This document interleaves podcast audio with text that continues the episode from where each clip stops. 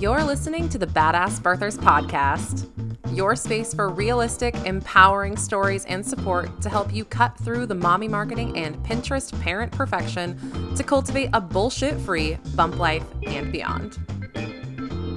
I'm your host, Liz Winters. As a mom, doula, nutritionist, and trainer, I'm here to help you alleviate the stress, overwhelm, and hashtag mom guilt to create a pregnancy and postpartum experience you actually love. Skip the 3 a.m. Google search and social media scrolling and join us each week for evidence based guidance, hopefully entertaining anecdotes, and badass birth stories to inspire you along the way. Please know the information shared on this podcast should not be considered medical advice. Please, please, please check in with your provider before implementing any changes.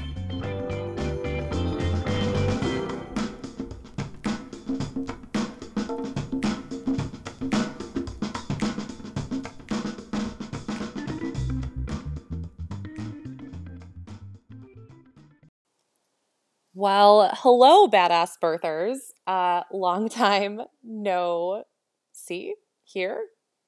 Uh, Liz here, and thanks for tuning in to this week's episode. You know, this the last few months have been um, wild. So I started this podcast, have interviews in in the books. We've got all these things rolling, and then in November, we found out that we are pregnant with baby number four.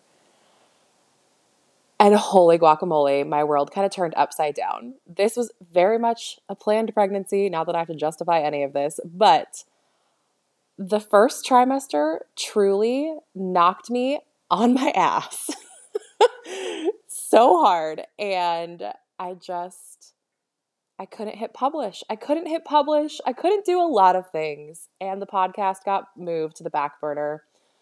But now that I am about 18 weeks along, I'm feeling a lot better. I am excited to be kind of making my way back into the swing of things. So I have to tell you that chasing around my two littles at home with our zoo of a house and being pregnant is truly the only workout that I'll ever need um, ever again.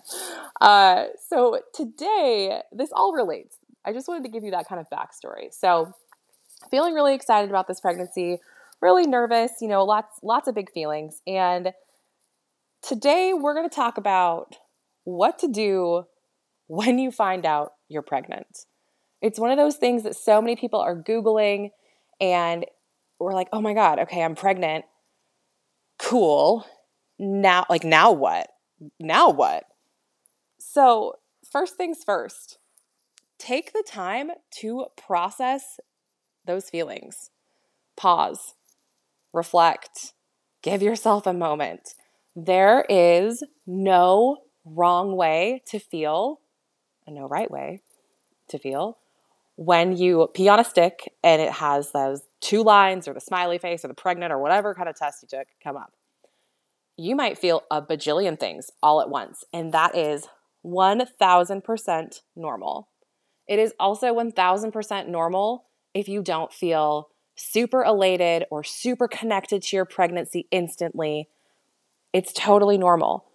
It's okay if you don't feel excited and instead you go, holy shit, now what? It's also normal to feel super excited, super joyous, instantly like a new parent, instantly like a mom, if that's a title that you relate to, and at the same time go, holy fuck, now what? We are complex creatures. We can hold multiple emotions at the same time. So I just really want to like hammer that point home that it's okay to feel all of the feelings at the same time. Trust me, I've been there. Like, I am so excited about this pregnancy. We have always wanted a big family. But at the same time, for those of you who don't know um, our story, and, and I'll share that, I had planned on sharing it by now, but I sure haven't, but I will share it. Um, you know, like I said, this is my fourth pregnancy. And actually, technically, this is the fifth time I've gotten a positive pregnancy test, but Um, I had a like a very very early miscarriage right after the stillbirth of our second kiddo. Um, so you know we have seen what I like to say both the best possible outcomes of pregnancy and some of the worst. And so becoming pregnant and going through labor and birth and all of these things it's really loaded. It's really charged both emotionally and physically. And it can be hard to hold all of those feelings in one space. So, the other thing, as you find out that you're pregnant, decide who you want to share your news with. Now, like I said, I, I have had, you know, what they would call a chemical pregnancy. Um, I remember it well. We had just started trying again after the loss of our son, and I was miscarrying through my daughter's third birthday. What a way to spend the day. Um, and I can kind of joke about it now because I use humor as my own little like grieving mechanism. My point is in sharing that is that one in four pregnancies end in loss. And those statistic, statistics can be so scary and so alarming, especially as you're navigating pregnancy for the first time or if you're navigating pregnancy after loss. Um, it can be, you know, kind of unnerving. And then there's this huge stigma around loss. You know, we feel like we can't share about pregnancies until 12 weeks, um, that we can't announce that to the world as soon as we find out.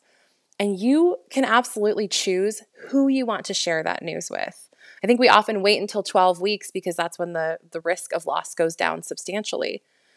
But here's the thing is that you know, going through that very early miscarriage, going through our our stillbirth, um, I was so thankful for the people that I had told.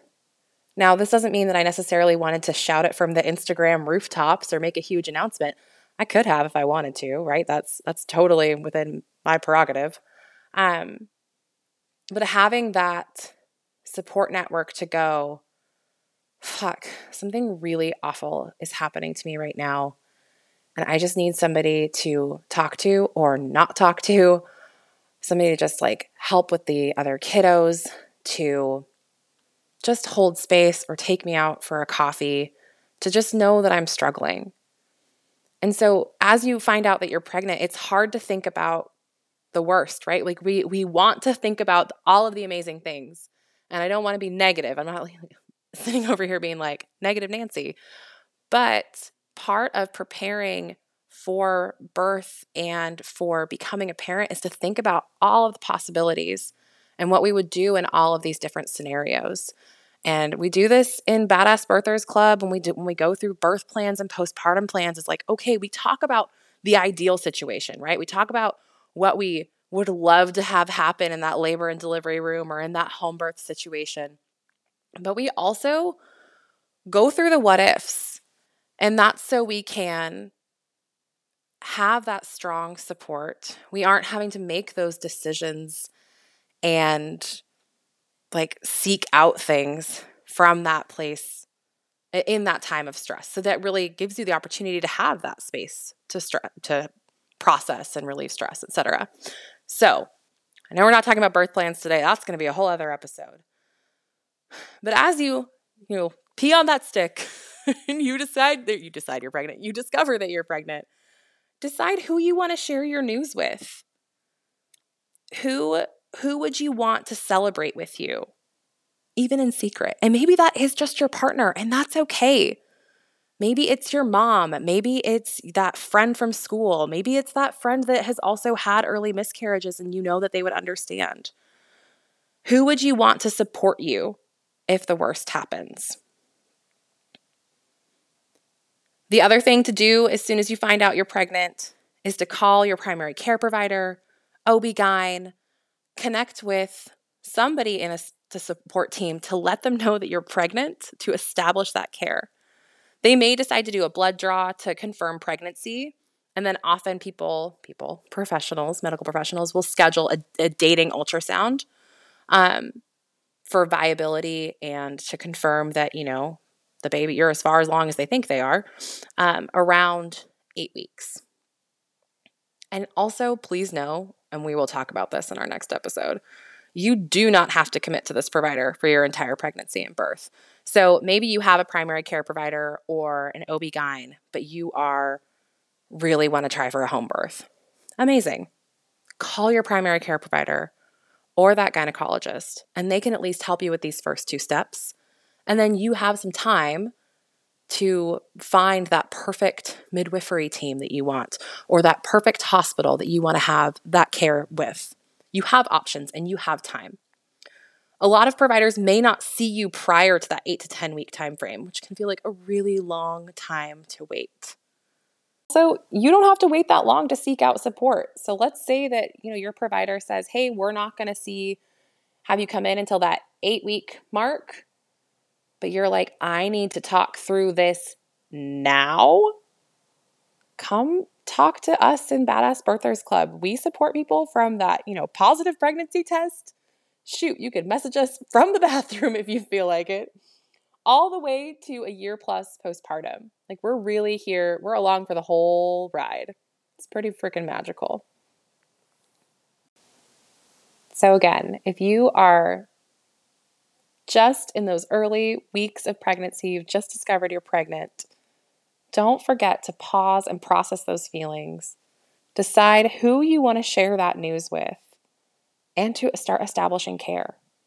It's never too early to establish care. I would love to hear from you all. How did you feel when you first found out you were pregnant? What was going through your mind? Do you remember?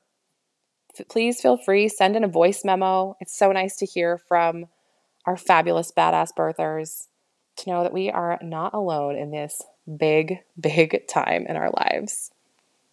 All right, friends, I will see you next week.